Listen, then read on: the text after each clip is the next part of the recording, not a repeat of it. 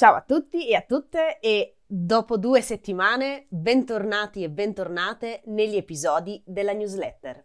E già, sono passate due settimane dall'ultima volta che ci siamo visti e dall'ultima volta che ho scritto gli episodi della newsletter. Se non sapete i motivi di questa assenza, troverete la risposta nel testo dell'email. Comunque, a parte questo, come avete potuto vedere nel testo della email, se avete già letto il testo della email di questa settimana, ho scelto come tema della settimana la fine.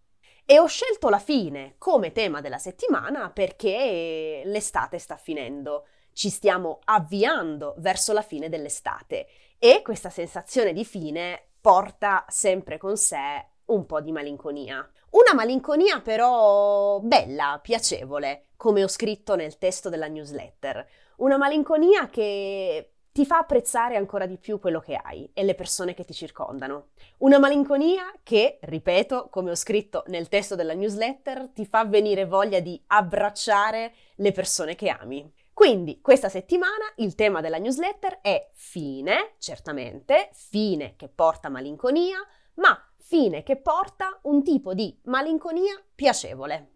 E legata al tema di questa settimana è l'espressione che ho scelto per voi. L'espressione della settimana è chiusa una porta, si apre un portone.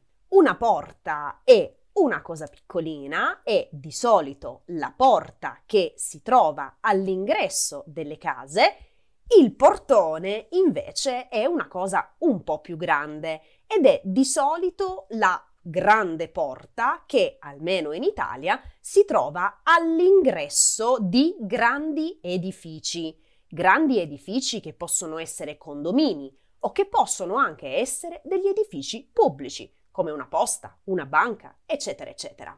Quindi capite che il senso dell'espressione è che quando una cosa piccola si chiude, una cosa piccola come una porta, in quel momento una cosa ancora più grande si apre, una cosa più grande come un portone. Questo significa che quando qualcosa finisce c'è la possibilità di andare incontro a qualcosa di molto più grande che non avevamo immaginato. Qual è il senso di questa espressione? Il senso è ovviamente legato alla paura delle cose nuove, giusto? Perché chiudiamo una porta piccolina, sicuramente, ma questa porta piccolina rappresenta quello che conosciamo, la nostra zona di comfort. Il portone grande che si aprirà nel nostro futuro rappresenta invece quello che non conosciamo, che sì può essere qualcosa di bello, qualcosa di incredibile per noi, però è sempre qualcosa di sconosciuto e le cose sconosciute ci fanno provare sempre un po' di paura. Quindi io ho una personale versione di questa espressione. La mia personale espressione è quando si chiude una porta, fermati, vedi bene cosa stai provando, concentrati su cosa stai provando, accetta quello che stai provando e dopo questo momento apri un portone più grande. Questo perché, secondo me, prima di iniziare qualcosa di nuovo e di più grande, è sempre molto importante capire come ci sentiamo.